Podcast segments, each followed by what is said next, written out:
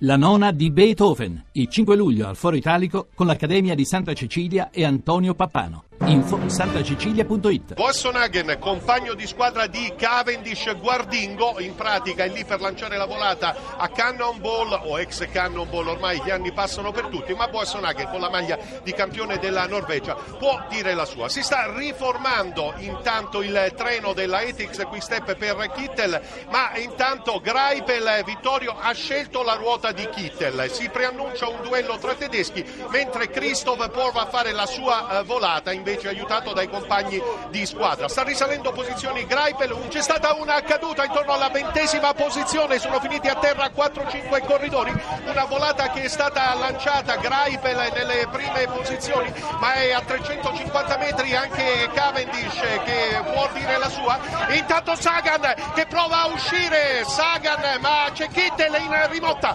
Sagan e Kittel, un avvio incerto con Cannonball anche Cavendish pronto al successo ed è proprio Cavendish incredibile, fuori da tutti i pronostici, ma sembrava battuto, invece così non è stato. E insomma, questa tappa normanna, questa tappa della Normandia ha riproposto uno dei nomi che in pratica molti forse avevano dato per battuto. Intanto arriva anche Maika Contador che era caduto